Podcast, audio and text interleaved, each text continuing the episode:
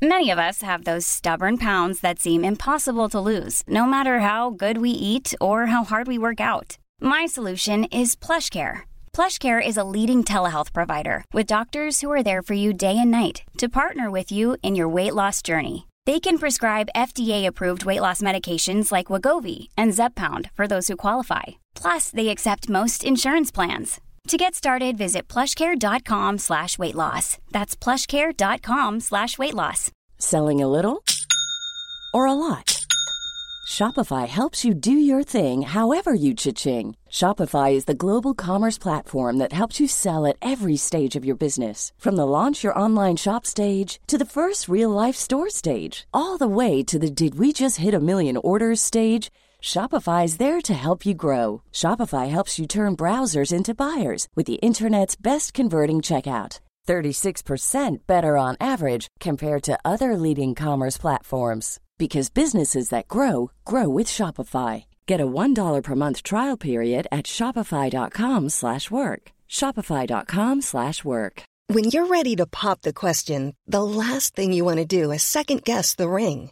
At Bluenile.com, you can design a one-of-a-kind ring with the ease and convenience of shopping online. Choose your diamond and setting. When you find the one, you'll get it delivered right to your door. Go to Bluenile.com and use promo code LISTEN to get $50 off your purchase of $500 or more. That's code LISTEN at Bluenile.com for $50 off your purchase. Bluenile.com code LISTEN. Hey, it's Ryan Reynolds, and I'm here with Keith, co star of my upcoming film, If, only in theaters, May 17th. Do you want to tell people the big news?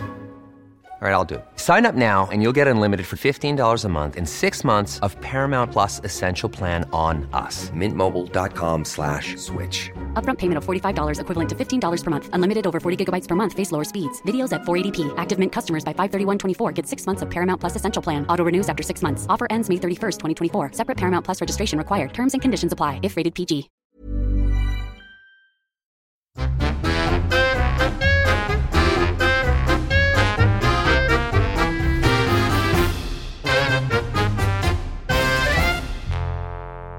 Bonjour! Bonjour, tout à l'heure.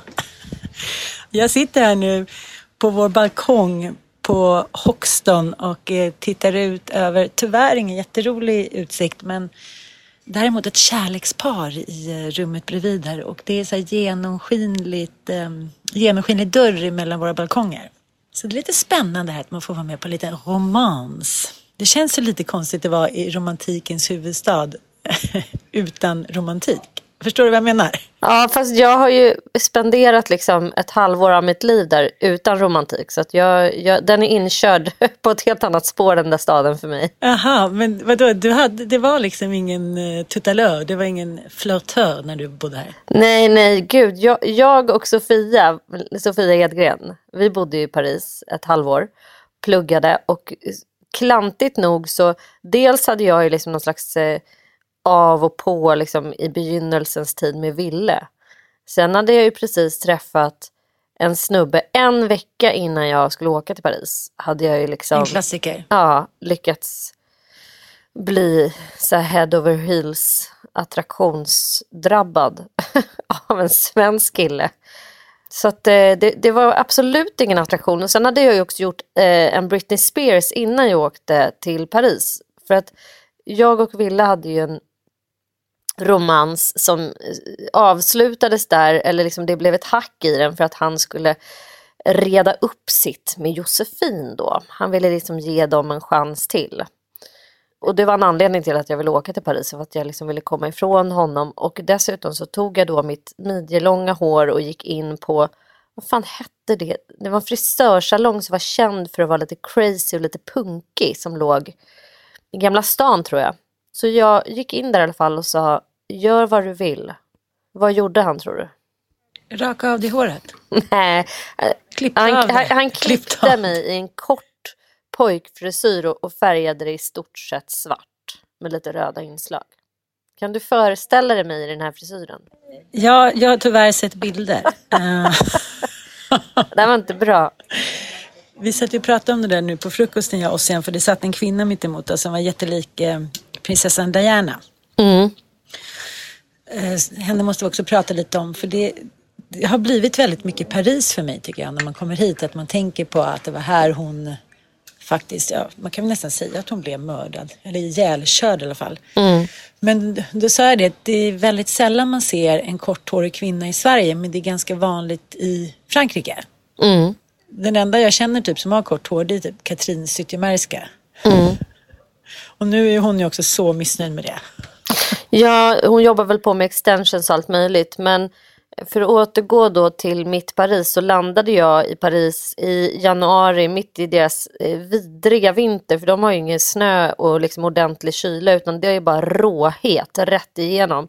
Och inga lägenheter är ju eh, isolerade för att de har ju en vidrig hetta på somrarna. Liksom, så att de har hoppat över allt det där. Så in i kylan och slasket med det här korta håret som dessutom var svart. Så att det var ingen som tänkte att jag var svenska här eh, och gav mig några favörer för det som man hade hört liksom ryktas om att blonda tjejer går hem i Paris. Utan alla trodde att jag var, vad var jag? Ryska. Ja, helt rätt. En rysk städerska i stort sett. Trots det, jag älskar Paris. Jag är inte jättefond av eh, fransmän. Men jag älskar Paris och jag älskar alla de Alltså vi träffade ju så jävla mycket eh, franska då, invandrare. De, de har ju haft så många olika kolonier, framförallt i Västindien och i Nordafrika. Och vi umgicks ju mest med västindier och nordafrikaner. Det var fantastiskt. Det var en helt fantastisk eh, tid trots detta. Man känner ju när man är här, men jag tror också att det, det har hänt väldigt mycket sen du eh, hade kort hår och var tredje klassens medborgare. Eh, med liksom deras surveyed mindness. Jag har inte varit här på tio år. Mm. Då var jag här, eh, då lånade vi en kompis lägenhet. Jag refererar till helgen då vi fick magsjuka, jag och Brisan, Kristina min kompis.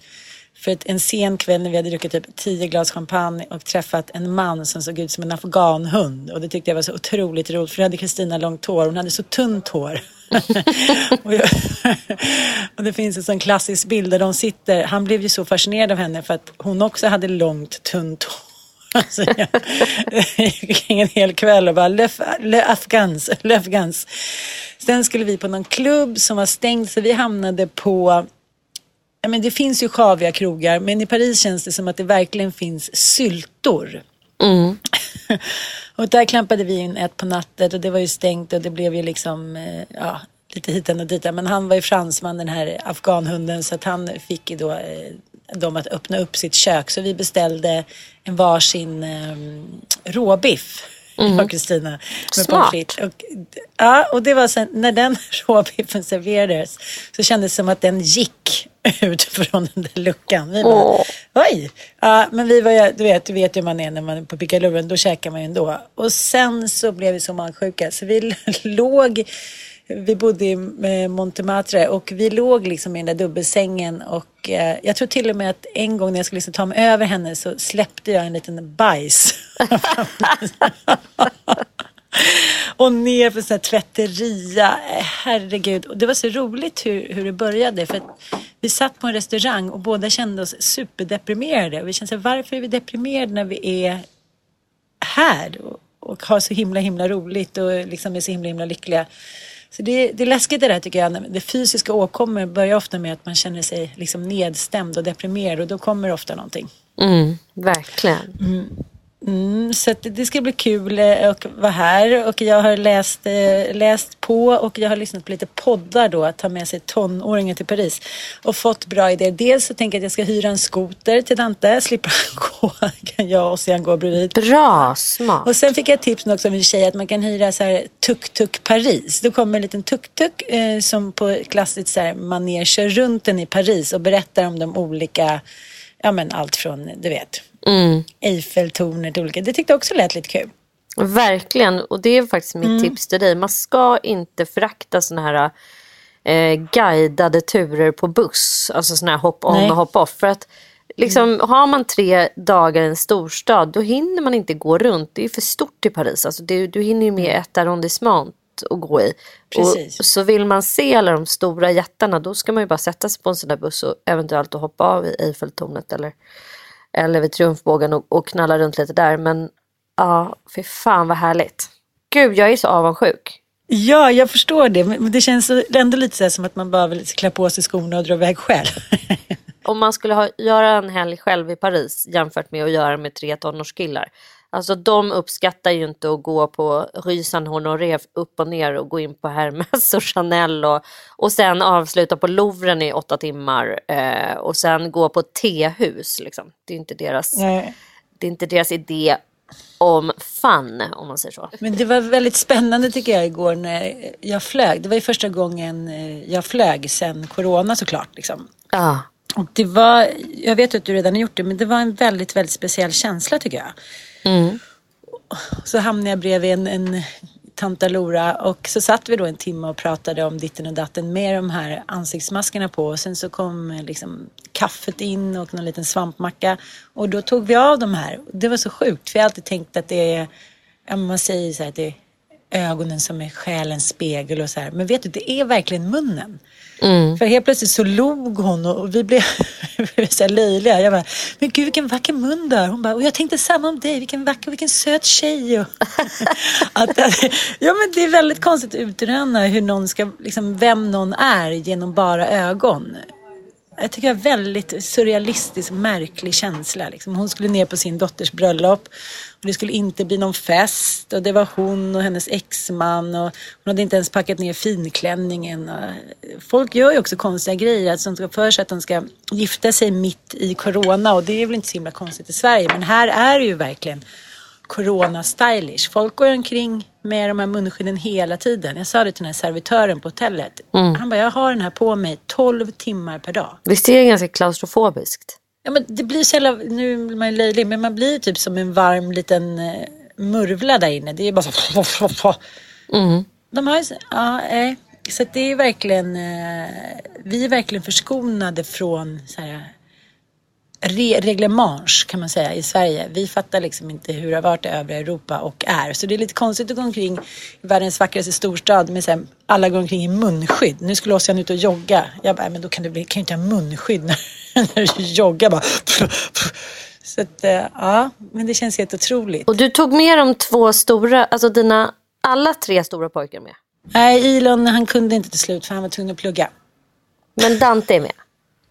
Dante är med. Han ligger där inne och är sur för att jag har lånat hans telefon. Den här veckan har vi ju en jättefin samarbetspartner, nämligen Barnfonden. Det är en barnrättsorganisation som grundades 1991 och den är en del av det globala nätverket Child Fund Alliance. Tillsammans med alla som stödjer Barnfonden, barnfaddrar, månadsgivare och företag och andra givare så ger de barn i Afrika, Asien och Latinamerika en bättre framtid. Och det de gör nu som jag tycker är extra fantastiskt det är att de satsar väldigt, väldigt mycket på att stävja coronans effekter eh, runt om i de här delarna av världen. Och eh, jag har ju precis skaffat eh, ett fadderbarn, en tjej, tioårig tjej från Indien. Och eh, jag måste bara säga att jag tycker att det är en så himla bra grej att skaffa ett fadderbarn lite som en fadderkompis till sina riktiga barn.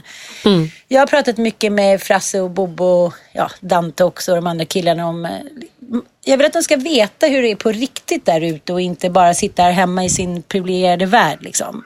Och just Barnfonden som är en barnrättsorganisation som jobbar väldigt, väldigt hårt för att just få in fadderskap. Och det kan väl anses lite mossigt eller dyrt, men det är inte det. För, för 250 kronor i månaden så kan du verkligen hjälpa ett barn till en otroligt mycket bättre framtid. Och det tycker jag faktiskt inte är ett högt pris. Nej, och det som jag tycker är speciellt bra med barnfonder det är att deras fadderskap inte riktar sig direkt till barnet så att om man då inte skulle ha råd en månad eller kanske till och med en längre period om man har dåligt med pengar och man eh, måste hoppa av tillfälligt så drabbar inte det barnet utan de här pengarna gynnar hela samhället runt barnet. Men det är ju fantastiskt som sagt att verkligen få kontakt med ett barn på andra sidan av världen och ge sina eh, egna barn en, en kompis som kan visa liksom hur livet ser ut i hela världen och inte bara i vårt eh, privilegierade land. Som sagt, bli jättegärna fadder. Gå in på barnfonden.se. Men du kan också stötta på andra sätt. Eh, det går alldeles utmärkt till exempel att swisha direkt nu i coronatider. 901 30 20 är swishnumret. Märk din gåva med corona så vet du att pengarna går oavkortat till att just eh, bekämpa coronans eh, vedervärdiga effekter i de här delarna av världen. Mm, vi är alla allas föräldrar. Vad har du gjort då? Jag har ägnat eh, de senaste dagarna, inte veckan men de senaste dagarna, åt att eh, sträckkolla eh, och tillskanska mig en riktigt jävla risig sömn eh, på grund av serien Älska mig. Jag med! vissa serier och vissa filmer och böcker blir jag sist på bollen för jag har en sån där liten anti, antiperson på ena axeln som, som mm. direkt mm. blir sådär nej, då ska inte jag kolla för att alla säger att det är bra. Och sen ska mm. jag säga att jag, jag, jag har också haft ett motstånd för jag, jag har tänkt att liksom så här, men gud, Josefin Bornebusch och Sverrir och, nej men jag vet inte, det, det har varit någonting där jag känt att så här, det kommer vara för nära så de kommer inte kunna få in mig i känslan av att de är några andra, liksom, om du förstår vad jag menar. Det här är, är för att du känner dem privat? Jag, eller? Ja, men jag känner dem inte, men de har ju liksom funnits i, i mina kvarter eh, och sen jag gick gymnasiet liksom. Eh, I mina kretsar. Så att eh, de, jag känner dem inte, men de är bekanta för mig. Liksom. Jag, jag har svårt att se dem gå in i karaktär lite sådär. Men, och sen tycker jag också att Josefin Bornebusch, eh, hon har ju blivit väldigt, väldigt mycket Solsidan. Så det är svårt, jag, man, vad har hon ens gjort för andra karaktärer? Tänker jag. Så jag, jag har svårt för det. Men fan vad jag får äta upp det nu. För jag är helt eh, head over heels i den här serien. Vad roligt att vi gör det exakt samtidigt. Och nu igår så skrev jag till Ninni. Hon skrev så vad ska jag börja kolla på? Ska jag älska mig? Och så morse hade jag ett sms här. Du har förstört hela min nattsömn. Fy fan vad det är bra. ja men kan vi inte då gemensamt bara ge oss in i Eftersom vi ändå är intresserade av att försöka förstå vad som är bra och varför man tycker det är bra. Så mm. låt, oss, låt oss bara åh vad härligt att du är på samma, att vi äntligen kan prata om, en, om en kulturell produkt eh, som vi båda liksom har åtnjutit. Fy fan vad underbart. Men vi är ju alltid sist på bollen så det kan vi väl ändå, det är väl som vi båda har den där nihilistiska inställningen, att så här, trotsinställningen. Vi har den ju båda två som en liksom medlöpare, att vi säger, nej, Alltså det är inget uttalat, men, men varför? Det måste finnas en orsak till att vi alltid är sist på bollen. Att inte vi ska gå med strömmen. Eller? Inte alltid älskling, för sen är vi ju först på bollen med, med vissa grejer. Alltså, men det Böcker. är innan, det är det där, ja med böckerna. Där, det är som att det är mm. inpräntat i oss, att då ska vi bara kasta oss över det. Men serierna, mm. ja, jag vet inte. Jag har ju fortfarande till exempel inte sett Skam. Inte jag heller. men det, är det här nästa. Är så, ja, det är vår nästa, herregud. Uh, Okej, okay, men nu börjar vi älskling.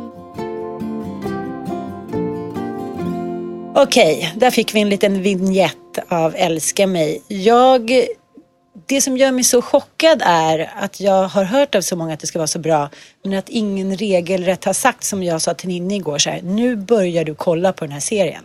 Mm. Jag blev helt golvad. Jag var lite krasslig här måndag, tisdag och kände så här, men gud, kommer inte jag kunna åka? Nej, det får inte gå. Så jag, jag låg liksom i sängen och tänkte, ja, men jag, det var sex dagar kvar att kolla på den där på SVT. Ja, men jag kollar väl på den där. Och eh, kollade på alla sex avsnitten på en dag. Mm. Och eh, först skulle jag vara lite så här, men det här kan jag inte identifiera mig liksom särskilt mycket och så här. Utan det, så där har jag aldrig haft det, hitan och ditan. Och sen bara, okej. Okay. Eh, det som jag älskade var ju såklart att jag, eh, det skapades massa känslor i mig från min, eh, vad ska man säga, ungdomstid när mamma var eh, sjuk i cancer. En förståelse tycker jag hon fick liksom en förståelse för den kampen som uppstår när man ska ta hand om den man älskar som har blivit ett paket. Mm. Eh, det tycker jag i svensk både litteratur och film och tv-serier så, så hon har lyckats med två bedrifter. Dels att skildra livet som den kamp den är men att det ändå är liksom vackert och att man förstår varför människor gör vissa val även om det gör ont. Mm. Sen också lyckas belysa att livet, eh, att livet är om man vill. Jag tycker underbart att det skildras en, eh, en sexuell relation över 60. Ja. Att liksom, ja, jag, bara, det var så, jag tycker en liksom hatten av för en jävla serie som inte är ungdomsfixerad. eh, och just det här att det är man tänker att nu, hon, har ju lånat hej vilt. Allt från Sex and the City till liksom, eh, ja men, eh, radhusliv till... Väldigt mycket bonusfamiljen tycker jag Ja, också. men jag tycker det är ändå så jävla snyggt gjort. Så precis när man tänker att det blev en kliché. Det finns ju en scen där hon ska överraska sin kille med att eh, s- ligga i några underkläder. Och den är ju gjord i liksom Sex and the City och tusen andra filmer. Men den känns ändå så fräsch. För att det är ett ansikte som är liksom ett vanligt kvinnligt ansikte. Varken mer eller mindre. Det är så jävla bra skådisar och eh, ändå vanliga miljöer man ska säga. Nej, men man vill ju bara gifta sig med Anita. Ja. Man, man vill, alltså hon är ju, fy fan vad jag älskar den typen av kvinnor om man nu får klumpa ihop dem. För att hon, hon, har ju, hon, hon är ju verkligen en persona, en, en, inte bara en karaktär utan hon, hon får verkligen vara den här vad ska man säga? Det är så ironiskt att hon inte har några egna barn för jag tycker att hon är den här urmodern, den här extremkvinnliga eh, så här femini, feminitetens, det, det man älskar med det där allra mest feminina. Allt ifrån kläder till eh, liksom hennes utseende, hennes mjukhet. Det är liksom bara Hennes inredning. hennes, ja, hennes liksom innerlighet och det här varma skrattet och det här livsglädjen. Ja, men allt som är sådär. Ja, det, det är som en sån där jungiansk arketyp verkligen som, som jag Ja. älskar och som ligger väldigt långt bort ifrån mig. Men jag kan verkligen se dig vara den där typen av kvinna som äldre. är det sant? Ja, verkligen. Wow. Alltså, du har ju Men- en, en liten pojke i dig också, men du har ju definitivt den här östrogen, eh, liksom mumsiga personan också. Fattar. Ja, det tyckte inte, ja, jag hade en lång diskussion om det igår. Ossian att han tycker att jag pratar överklass Östermalms dialekt. Va? Igår kunde han komma hit skulle direkt så här, börja, du vet, så här, missnöjd med någonting. Så, ah, nej, du är inte det själv. Man bara, okej, nu sätter vi igång. du vet, så jag bara, orkar inte. Nu har han hållit garden uppe och skärpt sig flera dagar. Vet du. Då kommer mamma, då måste han slappna av. Ah, pysa helt ut. otroligt. Ja.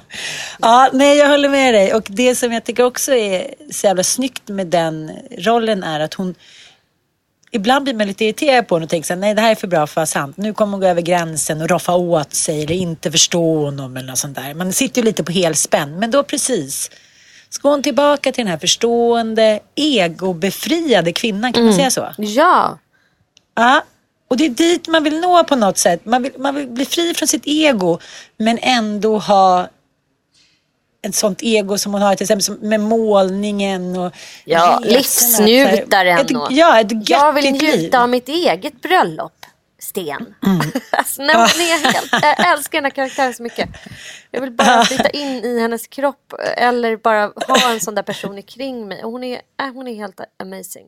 En annan aspekt av den här serien, för du var ju inne på det inledningsvis, men den här serien kastar in mig i samma känsla som filmerna Brokeback Mountain och eh, Call Me By Your Name.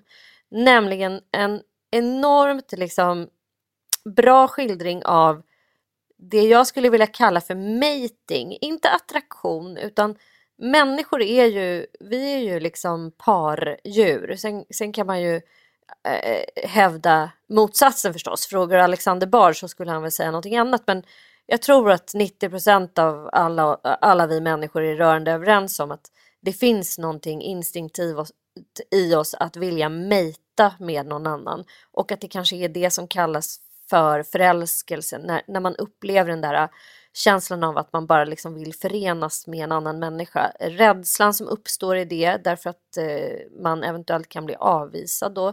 Men också den, den, den helt oerhörda känslan som kanske bara eh, drabbar en några gånger i livet. Liksom. F- För det, jag, jag tror säkert att det är både kemiskt Eh, naturligtvis finns det psykologiska svar på varför man eh, mejtar med vissa personer också. Men det krävs så jävla mycket för att uppnå förälskelse och det vet jag när jag jobbar i hemtjänsten att, att eh, eh de här, eh, många av de äldre sa att liksom, gud vad jag det, mina största ögonblick i livet det var när jag träffade min fru eller när jag träffade ja, min trolovade som man sa då. Liksom. Och det är ju väldigt sällan vi får se det här. Jag tänker på så här, jag, vi har ju bränt Game of Thrones här under sommaren. Vi har mm. bränt Vikings och ett, ett gäng andra serier. Och det är liksom, där är det action, det är ja, men det här stresspåslaget av att det ska liksom dödas, hämnas och så här. Men det är extremt lite av den här varan som vi får så jävla mustigt av i Älska mig. Nämligen den här känslan av förälskelse, att uppleva andra människor som, som är bara head over heels. Fy fan vad mm. det är göttigt alltså. Gud, jag, jag får så ståfräs på benen här på balkongen. Det, det, är helt magiskt. Om, om jag ska rannsaka mina förälskelser, de stora starka passionerna i mitt liv, så måste jag säga att det har bara varit kemiskt det har liksom varit några feromoner, några dofter. Det har aldrig varit så här, okej okay, vi dejtar lite och sen så blev jag kär efter ett tag. Nej, nej, nej. Utan det har varit så här, samma kväll. Det har liksom inte gått att styra och det har varit de mest väsensskilda karlslokar. Så jag kan inte säga att jag har följt någon röd tråd och därför tänker jag så här, men jag gillar vältränade män med lockigt blont hår. Så har det verkligen inte varit, det vet du ju. Mm. Det har inte du heller haft. Men eh, men just den där känslan av att drabbas. Och så, samtidigt kände jag när jag såg den här serien, kände så här, nej men jag orkar inte en gång till. Det får vara bra, det får vara bra som det är. Jag var tvungen att så pausa och stänga av och spela fram och förbi de här scenerna. För jag blir liksom helt... Nej, men jag, jag utmattad. Jag vet, utmattad, ja det är rätt ord mm. faktiskt. Att gå in, man blir så jävla gråtig. Ja, gud vad jag lipade. Jag lipade för mamma och jag lipade för pappa och jag lipade för kärleken och jag lipade för mig själv. Och jag, lipade för, alltså, jag, jag tycker att hon på ett mästerligt sätt, jag tycker att hon ska ha fått ännu mer eh, cred för den här serien. Och hennes rollprestation är också jävligt trovärdig. Just för att jag känner henne lite privat och vet att hon också är sådär krass. Men också för att när man är 37 år och välutbildad och har försökt dejta i många år och sådär, som hennes rollfigur är, mm. så blir man ganska så här vass i repliken, man blir ganska kräsen, sarkastisk och det är på ett väldigt roligt sätt. Jag älskar scenen, eh, även fast den är väldigt så filmisk och lite tillgjord, när de står och väntar på pappan med varsin ballong, båda är superdeppiga med solglasögon. Varför köpte de där ballongerna? det var de enda som fanns. Det fattar man också. Vi måste ju ha något som är festligt. Båda så här, skuldkänslor för gamla farsan. De har inte riktigt hunnit ringa. Han har försökt ringa några gånger. Så här. Jag, alltså, jag kände så här, det var verkligen en otrolig identifikation. Att vi försöker vi försöker älska, vi försöker finnas där, men vi har också väldigt, väldigt mycket med oss själva jämt. Det är väl bara så människan är. Mm. Och därför tycker jag den här figuren med Anita är så jävla gullig. Att hon är så här, jag fattar ingen fara, det är så det är, jag har varit med om det själv. Jo men hon är ju den enda intakta människan i det här gänget. Ja. I den här väldigt så här, dysfunktionella familjen. Som också, jag tycker hon har gjort det så snyggt att hon har liksom, det har varit ombytta roller. För i det här fallet så är det ju mm. verkligen pappa pappan som är den här lilla grå musen som, som lever hela sitt liv för att liksom passa upp på sin despotiska, rätt så kalla, hårda och sen då mycket fysiskt sjuka fru. Liksom. Och att han har helt och hållet gått emot varenda liten egen känsla, önskan, livsdröm och behov. Mm och bara mm. blivit till för alla andra och inte klarar av att sätta ner foten överhuvudtaget. Och så får han träffa den här intakta människan eh, som han då plötsligt eh, får så otroligt mycket av. Men sen också inte riktigt klarar av när det liksom lyser igenom här eh, hans dysfunktion och kontrollbehov. Och, alltså det är så jävla... Han, de är så bra. Det är Johan Ulveson som spelar den här pappan som är Alltså han gör ju gör den rollen. De gör sina livsroll. Jag tycker båda ja. är så här, de är superbegåvade skådisar men jag är så glad att Görel Krona får komma tillbaka och få någon andra chans likt John Travolta. När man tänker så här, it's over, but it ain't over till the egofria lady sings. Nej, jag blev, blev så jävla upprymd. Ja, men jag blir så jävla upplyft också av att eh, två eh, toner i en serie, eh, eh, alltså vi, eh, lev, vi är ju uppvuxna med den ironiska generationen. Det är Schyffert och det är Killinggänget och det är liksom, ja men du vet, det ska ironiseras eh, överallt och det är ju Josefin Bornebusch också. Hon har väldigt mycket av det i sig och det är det jag menar med liksom Solsidan och så här. Men grejen är den att i den här serien så lyckas hon kombinera den där ironin och den där vassa sarkasmen och humorn, att man liksom får skratta med dem, åt dem. Med den här Brokeback Mountain-känslan. Den här extremt liksom Ja men for, alltså Sverrir har väl inte jättemycket humor kanske. Så det var ju klockrent eh, motdrag att ta in honom som motpart till hennes karaktär. Eh, och eh, det- jag har aldrig sett eh, den typen av ironi mixas upp på det här briljanta sättet med drama och känsla. Att man ena sekunden så här garvar åt någons replikskifte som är väldigt så här nutida och samtida. Till att man sen bara går upp i den där nästan ja, obehagliga känslan av att bli så här känslonockad av just mating, förälskelse och sen också att hon vågar fan ge det utrymme. För i, i, i dagens liksom film, serie och kulturklimat så är den där barnsliga gamla förälskelsen liksom lite passé tycker jag den har varit. I skymundan. Ja men du vet så här dramat, alltså, dramakomedier är ingenting som har gått varmt eh, på Netflix tycker jag på länge. Det är väl The Affair men då är det liksom bara drama, då finns det ingen humor, det finns ingen, ingen värme och eh, liksom udd utan då ska det bara vara så nattsvart blandat med lite osande attraktion typ. Det här är någonting helt annat. Alltså ja, jag är imponerad. Och vet du vad jag mer, vet du vad jag mer tänkte på? Det, det är en, en eh, kvinnlig journalist i USA som kommit ut en bok som handlar om det otrovärdiga liksom, i att eh, unga kvinnor är så jävla struckade. Och så jävla liksom, ah, de har koll, de är feminister, de hiten och diten. Att alla de här superunga kvinnorna, det är så här, är det verkligen trovärdigt i litteraturen? Jag skulle, förstår du vad jag menar? Att så här, alla dessa unga tjejer som kommer i serier och i litteraturen, de är liksom klara från början. De är din Olga gånger hundra. Det finns inga tveksamheter utan de vet precis vad de vill och de har koll på feminismen och cashen och snubbarna. De är liksom... eh, Övermänskliga. de är Ja, de är övermänskliga och de är redan klara från början. De var liksom perfekta embryon. Och eh, hon ifrågasätter trovärdigheten i det här i just litteratur. Och eh, ja, i övrigt. Jag tycker väldigt spännande. Jag har inte läst den men när jag ser den här serien känner jag också det att så här, även här så skildrar hon att man kan ändå vara en väldigt lyckad person och tycka att livet är göttigt och tycka att man så här att man har insikt om vad det är som man har problem med och ändå så är det så svårt att göra någonting åt saken. Mm. Till syvende och sist så handlar det om det, för det om oss alla, att man är liksom rädd någonstans. Man är rädd och i det här fallet då som Josefins eh, rollfigur, som hon säger att hon, hon har aldrig, känt att hon har varit älskad av sin mamma. Det här som jag kan känna att jag är i med att, att någon då en gång till ska försvinna. Att någon gång, liksom, det är därför jag tror att jag är så himla rädd för ilska. Både så här, skriven ilska, verbal ilska. Jag, jag är så rädd att hamna i den där känslan av att allting är över på något sätt. Att någon till ska försvinna. Och jag tror att det, det påverkar mig mycket mer än vad jag tror. Liksom. Att vi just under de här åren när mamma var sjuk inte skulle prata om det. Och jag, jag får respektera det, att det var hennes sätt.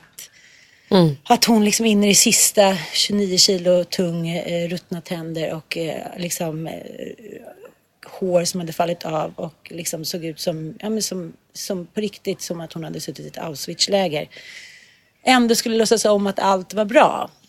Och jag vet inte, jag har blivit mer sams med den strategin eftersom det var hennes strategi. Men samtidigt så har det nog satt djupa spår i mig att man så här, att man inte pratar om saker. Jag kan ju prata om saker om de kommer direkt. Förstår du vad jag menar? Om det är någonting, ja men någonting kommer upp, då kan jag bli ja, men, arg eller säga ifrån lite, lite. Men när det är sånt som har legat och tryckt ett tag, jag klarar liksom inte riktigt av det och jag kan inte hitta någon annan analys än att det har med det att göra. Att så här, någonting får pågå så länge utan att man nämner det vid dess rätta namn. Och det är också så här, ja, men klassisk medberoende eh, genre också. Men eh, jag tycker att ja, det var fint och det var försonande att se den här serien. Så kände jag. Mm. Att man tänker som min pappa då som liksom blev tvärt emot vad Johan Ulvessons figur blev. Istället då livrädd, liksom planera, livrädd, livrädd för döden, livrädd för sin egen död. Skulle liksom förbereda sig genom att så här, snygga till sig och ja, men fixa en det ena, en det andra i förberedelse då på att liksom, ja, men hitta en ny kvinna då, liksom, erövra igen. Och det är allt vad Johan Ulvessons figur inte gör liksom. Och jag tycker det här är så svårt. Eh, jag har ju många kompisar nu vars deras mammor har gått bort och papporna har liksom direkt hittat en ny. Mm. Och de är så besvikna och det är så dåligt och hon är så vidrig den här kvinnan. Hon får liksom såna, eh, vad ska jag säga, Disney-drag.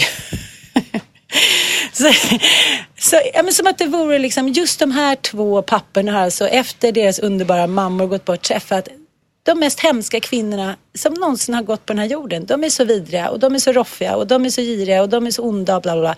Fast det egentligen bara handlar om där som det händer. Att man, man vill egentligen, man, man vet att man kanske själv bara har några år kvar. Ska man då sörja i tio år? Jag sa det till min kompis häromdagen. Är du inte gladare att han får åka iväg och spela golf och sitta med någon på fredagen och hålla handen? De kanske aldrig hade blivit ihop annars. Det kanske aldrig hade funkat. Det kanske, de kanske inte ens hade liksom tittat åt varandra. Men nu om de är lyckliga och kära, varför kan de inte få vara det? Måste allting städas undan? Okej, man är 22, men när man är så här 80.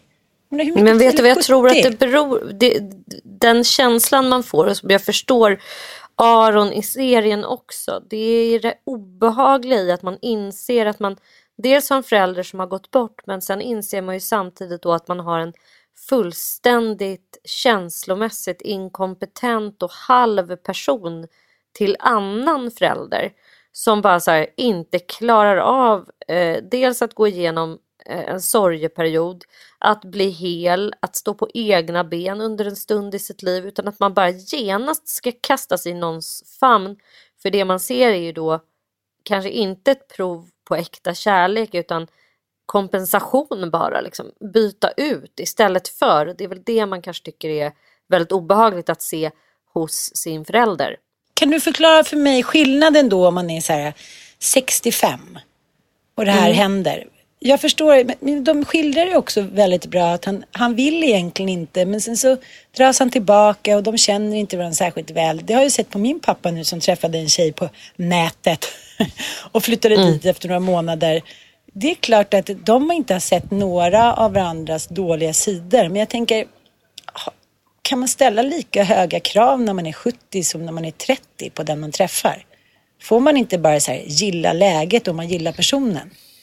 Jag vet inte. Jo, men det är väl, det är väl också det att den här 40-talistgenerationen alltid ska liksom då kombinera det med sina gamla dammiga ideal. Att det ska giftas och det ska renoveras hus och det ska liksom ja mm. nu är det du och jag och så ska vi ha den här i bröllopslistan. Och du vet så här, att det finns en total oförmåga att så här, tänka nytt och tänka fräscht. Nu är inte de helt och hållet representativa Anita och Sten i serien tycker jag. Eftersom Sten gör ju det som alla 40-talistgubbar gör, det vill säga deras fruar dör, de inser att de fan knappt kan koka ett ägg själva, de har inga kompisar överhuvudtaget. Och deras liv blir helt och hållet tomt Eh, både känslomässigt, socialt men också liksom rent praktiskt så kan de ju för fan inte klara sig. Så det enda sättet Nej. för dem att överleva det är att kasta sig fram på någon annan.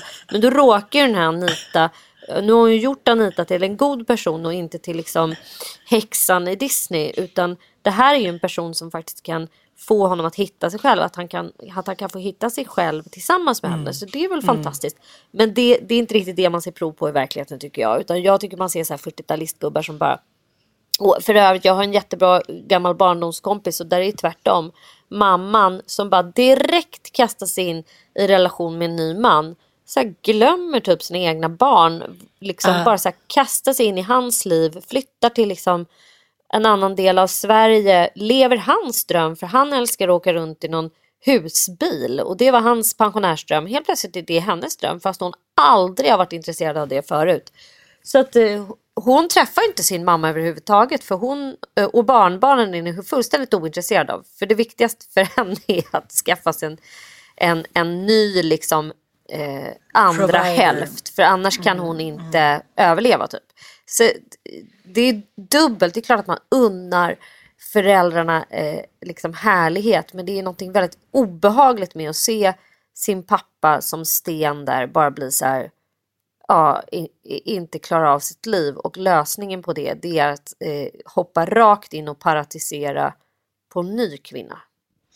Jag, eh, du vet ju hur jag alltid tänker, det gör man ju när man känner någon lite som jag känner Micke med så här kärlek och kärleksscener. Att det liksom, när det är sådär duktiga skådisar, då blir det jobbigt tycker jag. Jag bara, nej men tänk dig att se typ M- Matthew Broderick. så står till en så här het skådis och bara, jag älskar dig, jag älskar dig, jag älskar dig. Jag bara, jaha. Ja, det- men alltså tänk dig själv, alltså, det är ändå väldigt roligt att hon har skrivit och eh, ja. Skapat en hel serie Ja. som går ut på att hon ska hångla med Sverrir. Och ha- Och liksom så här naken. innerliga scener. Det är inga sexscener som är så på något obehag. Alltså liksom, det är ju verkligen så här. Ur ett kvinnligt perspektiv eh, så lämnar man ju övrigt åt slumpen. Men det är, så här, det är väldigt mycket hångel. Det är det ju. Det är Ja. Extremt mycket, ja, så jag, bara blev, jag blev kyssugen. Det som den också gör med en, att man börjar tänka till själv lite. Jag tycker det är jävligt kul. Det gamla klassiska Ghost-greppet. Jag vet inte om ni, om ni får googla annars. Men Ghost var en klassisk 90-talsfilm med Demi Moore och Patrick Swayze. Som kanske mest ihågkommen från en scen där eh, Patrick Swayze och Demi Moore eh, börjar förspelet Drejar med att dreja en fallos-symbol. Då fick drejningen sån jävla uppsving där några år. Men den handlar i alla fall om att Demi Moore, eh, faktiskt också väldigt snyggt kortklippt, eh, ihop med Patrick Swayze och han går bort.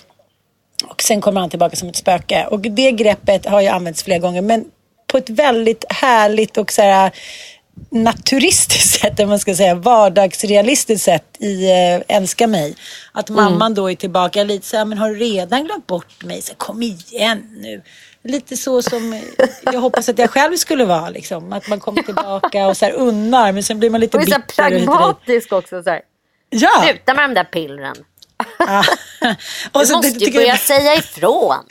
Jag tycker det är bästa var... Ja, jag tycker också det är så bra, som, som, som är en liten sån här, vad ska jag säga, underliggande pik. Så där gjorde du aldrig med mig. Du tog aldrig mig på köksbordet. Ja, gjorde jag väl? Jag, nej, det var det inte. Vi var aldrig i Grekland. Att här, nej, man kanske ska göra Mm. saker medan man lever och älskar. Och det är ju väldigt lätt i relationer att så här, när man väl sitter där med sin nya snubbe efter några år, ja då blir det bekvämt och skönt. Man måste liksom riva tag i varandra lite då och då och köra en så här hamsterhjul och bara... Man- det, man, man får inte liksom slappna av för mycket. Det tycker jag också är väldigt, väldigt fint. Och just det här att, eh, att det känns roligt också att, att bli äldre och ha sex tycker jag. För det är så tydligt, hon gör det så snyggt att det inte längre är prestige. Ja men han, han då ska vara lite rivig och sätta på henne på matbordet så får han en liten kramp i benet. Och det blir bara kärleksfullt och roligt. När man är 19 skulle man ju bara skämmas ihjäl. Och lägga papper när man ska bajsa allt sånt där. Att, att, att det blir bättre liksom och det behöver inte bli eh, osexigare för det. Jag är väldigt eh, tacksam för den skildringen. Det är väldigt sällan man ser folk över 40 pippa på film. Mm, och att det ändå känns fräscht. För jag, jag ska se den här serien, och det känner jag, apropå för att återanknyta till vår porrpodd, så kände jag så här, äh, vi fick lite kritik för det, vilket jag tycker var välriktad kritik. Att det är jävligt lätt för alla eh, feminazis att slå ner på porren och hata på porr och vilja förbjuda den och så här. Men vad fan, vi måste ju kunna erbjuda alternativ då. För att alla unga är ju för fan intresserade av sex. Vi, det finns en uppvaknande sexualitet som man behöver få göra någonting med. Så vi måste ju kunna visa då på att det finns liksom massor med härliga sätt att ha sex på. Vi måste kunna prata med våra barn om det. Och det, det tycker jag verkligen, det var en välriktad känga. Så att liksom, håll inte bara på att klanka ner utan gör något konstruktivt också. Och, och vad skulle man då till exempel kunna göra? Nej, men jag tycker att det är skitviktigt att låta pojkar få se typ en serie som älskar mig. Eh, jag kommer att titta, jag, jag tycker det är så jävla smart av henne att hon har gjort den rolig. Eh, samtidigt som man får uppleva den här matingen, den här förälskelsen och att Sverris, alltså Peter, den rollfiguren, båda de killarna är extremt känslomässiga. De mm. bärande huvudrollerna. Eller, och ansvarsfulla. Ja, den här killen. Det är ombytta roller, det är snyggt. Ja, Aron. Alltså hur bra är inte Aron som bara springer runt och gråter i parti och minut och är bara så här känslorna utanpå. Det är bara, nej men jag, jag, kommer att titta på den. Det, det är din läxa också. Att vi ska ah. tvångstitta på den här serien med våra pojkar. Vad gjorde ni i Paris? Älska mig. nej, men vilken bra idé. Vilken bra idé. Vilken bra idé. Mm. Mm. Du, eh, ja, ja, vi ger väl den här. Jag ger den här serien fem av fem möjliga sannor och annor. Ja, jag med. Och vet rörande. du, nu har vi en helt ny. Du har väl inte sett de sex nya? Mm, du, jag gick ju in i natt efter Karlavagnssändningen och bara direkt loggade in Nej. på Viaplay. Jo. Nej, vadå, du har kolla. sett dem också? Nej, jag är inne på andra avsnittet. Jag ligger ah. just nu i sängen as we speak. Jag var tvungen att pausa här för att vi ska podda. Stackars dig. Stackars det jag ska ägna resten av dagen åt då. Så vi kan ju skynda oss på att podda klart. Ja, Ja, då säger vi det. Nu ska jag ge mig mm. ut i Paris nattliv, eller på att säga, det ska jag inte, i Paris eh, morgonliv här. Och eh, ja, det du, känns faktiskt underbart. Jag vill ge dig, innan du går ut med dina pojkar, så vill jag ge mm. dig ett eh, poddtips. Om du mm. skulle få en stund över. Mm. Flashback forever. Har du hört på ja. den? Ja. Nej, jag har inte hört den. Jag har bara läst mycket om ja. ja. men Den är precis så rolig som alla säger. Och inte bara humor och rolig utan den är ju också eftersom Flashback är ett tvärsnitt av liksom svensk befolkning på något sätt som vistas där inne så är ju den här podden också verkligen, eh, man får ju lära sig jättemycket om svenskar på något sätt. Och våra idéer kring allt möjligt. Alltså de plockar ju upp eh, så udda ämnen. Det är inte bara liksom skvaller om kändisar och de trådarna. För er som lyssnar så är Flashbacks Forever alltså en podd som, som det är tre tjejer i Göteborg, eh, vad heter hon, Emma Knyckare bland annat och ah, det, det, är tre tjejer som gör den här podden i alla fall. En är hemlig också. Ja just det, en är hemlig. Och det, den går ut på att de plockar upp trådar och ämnen från Flashback och går igenom de ämnena. Och det kan vara allt ifrån ja, men Anders Borgs förödande då sommarfest, liksom, vad folk tycker och tänker om den och hur de kommer fram till att det är Anders Borg. Eh, som visar då kuken på den här festen och hur det går till. Eh, sen till att liksom, de plockar upp något så udda ämne som eh, Axels tivoli. Något så här tivoli som åker runt i Sverige som det då skvallras häcken ur sig av på Flashback. Eh, oklart varför, men sjukt intressant. Så Nej, men det är den bästa idén. Jag är riktigt avis på eh, den där geniala idén att man sitter. För det är ju liksom, det är ju typ det roligaste som finns att, gå in på Flashback ibland. Man bara, men vad var det där för teori? Var... Mm. ja, ja, det är fruktansvärt roligt. Ja, fortsätt med ditt eh, heltidsjobb nu då med Sverrir. Mm, ja, det är hårt. Mm. Jag försöker också, som du säkert förstår, att eh, förtränga det faktum att jag på måndag ska åka ner till Göteborg för att medverka i På spåret. Nej men gud, börjar det på måndag? Nej men jag orkar inte, nu blir jag så nervös. Nu blir jag så nervös. Men du skulle ju plugga hela sommaren och kolla På spåret. Det har du inte gjort, eller har du det? Nej. du är precis jag har ju tyvärr inte det. Det känns lite grann som att jag ska gå in och göra eh, en tenta, du vet i medicin eller någonting. Fast jag, du vet sådär som i en dröm, att man så här, ställs inför en omöjlig uppgift som man förväntas göra. Typ så här, nu ska du flyga ett eh, jumbojet till Thailand. Bara, men jag har aldrig flugit, men nu måste du göra det. Det kommer gå bra älskling, det är Plura. Ja. ja men jag vet. Ja, men det här kommer gå jättebra. Han älskling, det kommer gå jättebra. Ja, och du är grym. Ni är perfekt kombo. Gud vad roligt. Jag fick fjärilshjärta nu. Jag blir så stressad, jag måste ja. gå och bajsa. Men, puss och kram allihopa. Tack för att ni lyssnar.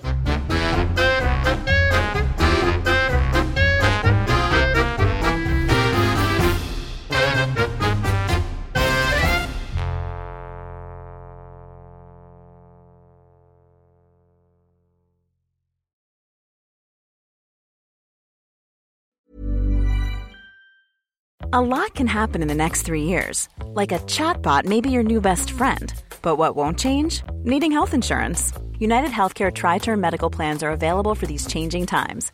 Underwritten by Golden Rule Insurance Company, they offer budget friendly, flexible coverage for people who are in between jobs or missed open enrollment. The plans last nearly three years in some states, with access to a nationwide network of doctors and hospitals. So, for whatever tomorrow brings, United Healthcare Tri Term Medical Plans may be for you. Learn more at uh1.com. There's never been a faster or easier way to start your weight loss journey than with PlushCare. PlushCare accepts most insurance plans and gives you online access to board-certified physicians who can prescribe FDA-approved weight loss medications like Wigovi and Zepbound for those who qualify. Take charge of your health and speak with a board-certified physician about a weight loss plan that's right for you. Get started today at plushcare.com slash weight loss. That's plushcare.com slash weight loss. plushcare.com slash weight loss. Quality sleep is essential. That's why the Sleep Number Smart Bed is designed for your ever evolving sleep needs. Need a bed that's firmer or softer on either side? Helps you sleep at a comfortable temperature? Sleep Number Smart Beds let you individualize your comfort so you sleep better together. JD Power ranks Sleep Number number 1 in customer satisfaction with mattresses purchased in-store. And now, save 50% on the Sleep Number limited edition Smart Bed for a limited time. For JD Power 2023 award information, visit jdpower.com/awards. Only at a Sleep Number store or sleepnumber.com. A lot can happen in three years, like a chatbot may be your new best friend. But what won't change? Needing health insurance. United Healthcare Tri Term Medical Plans, underwritten by Golden Rule Insurance Company, offer flexible, budget friendly coverage that lasts nearly three years in some states. Learn more at uh1.com. Imagine the softest sheets you've ever felt. Now imagine them getting even softer over time. That's what you'll feel with Bowl and Branch's organic cotton sheets. In a recent customer survey, 96% replied that Bowl and Branch sheets get softer with every wash. Start getting your best night's sleep in these sheets that get softer and softer for years to come. Try their sheets with a 30-night guarantee. Plus, get 15% off your first order at bowlandbranch.com. Code BUTTERY. Exclusions apply. See site for details. Hi, I'm Daniel, founder of Pretty Litter. Cats and cat owners deserve better than any old-fashioned litter. That's why I teamed up with scientists and veterinarians to create Pretty Litter. Its innovative crystal formula has superior odor control and weighs up to 80% less than clay litter. Pretty Litter even monitors health by changing colors to help detect early signs of potential illness. It's the world's smartest kitty litter. Go to prettylitter.com and use code ACAST for 20% off your first order and a free cat toy. Terms and conditions apply. See site for details. Imagine the softest sheets you've ever felt. Now imagine them getting even softer over time. That's what you'll feel with Bowl and Branch's organic cotton sheets. In a recent customer survey, 96% replied that Bowl and Branch sheets get softer with every wash. Start getting your best night's sleep in these sheets that get softer and softer for years to come. Try their sheets with a 30-night guarantee. Plus, get 15% off your first order at bowlandbranch.com. Code BUTTERY. Exclusions apply. See site for details.